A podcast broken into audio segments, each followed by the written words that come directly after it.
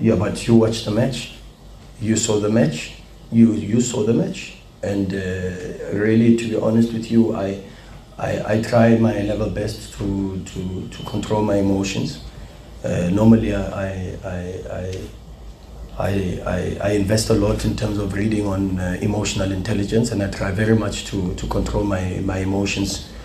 And yes, uh, like uh, Coach Middendorp says, some of us maybe we take an hour or two or three or four, but maybe we take a week. But it's okay, you know. It's uh, the reality of the situation. Unfortunately, is uh, there, there was thuggish behavior, and we cannot condone that that does not belong to South African football. We can't go back to, to times where we, we, we've moved so much in terms of making sure that the Pirates and Chiefs fans sit together in the stadiums. We can't con- condone such behavior that's going to bring us back into situations where it really, really is a situation where we've got uh, in, uh, stampedes and uh, uh, violent uh, things happening on the pitch. No, it can't happen. And if that's what we want as South Africa, then maybe we haven't learned our lesson. It's not right.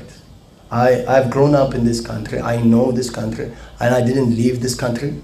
No. I didn't go on a tourism uh, thing, so I know what has happened in this country. And, and uh, I, I, I, understand everything that happens. And, and I may not be, uh, uh, uh sometimes people slap me uh, left and right sometimes, and they think I don't see, but I keep quiet and I, and I, and I move on. But, but you can slap me, it's okay it's all right, but don't punch my players.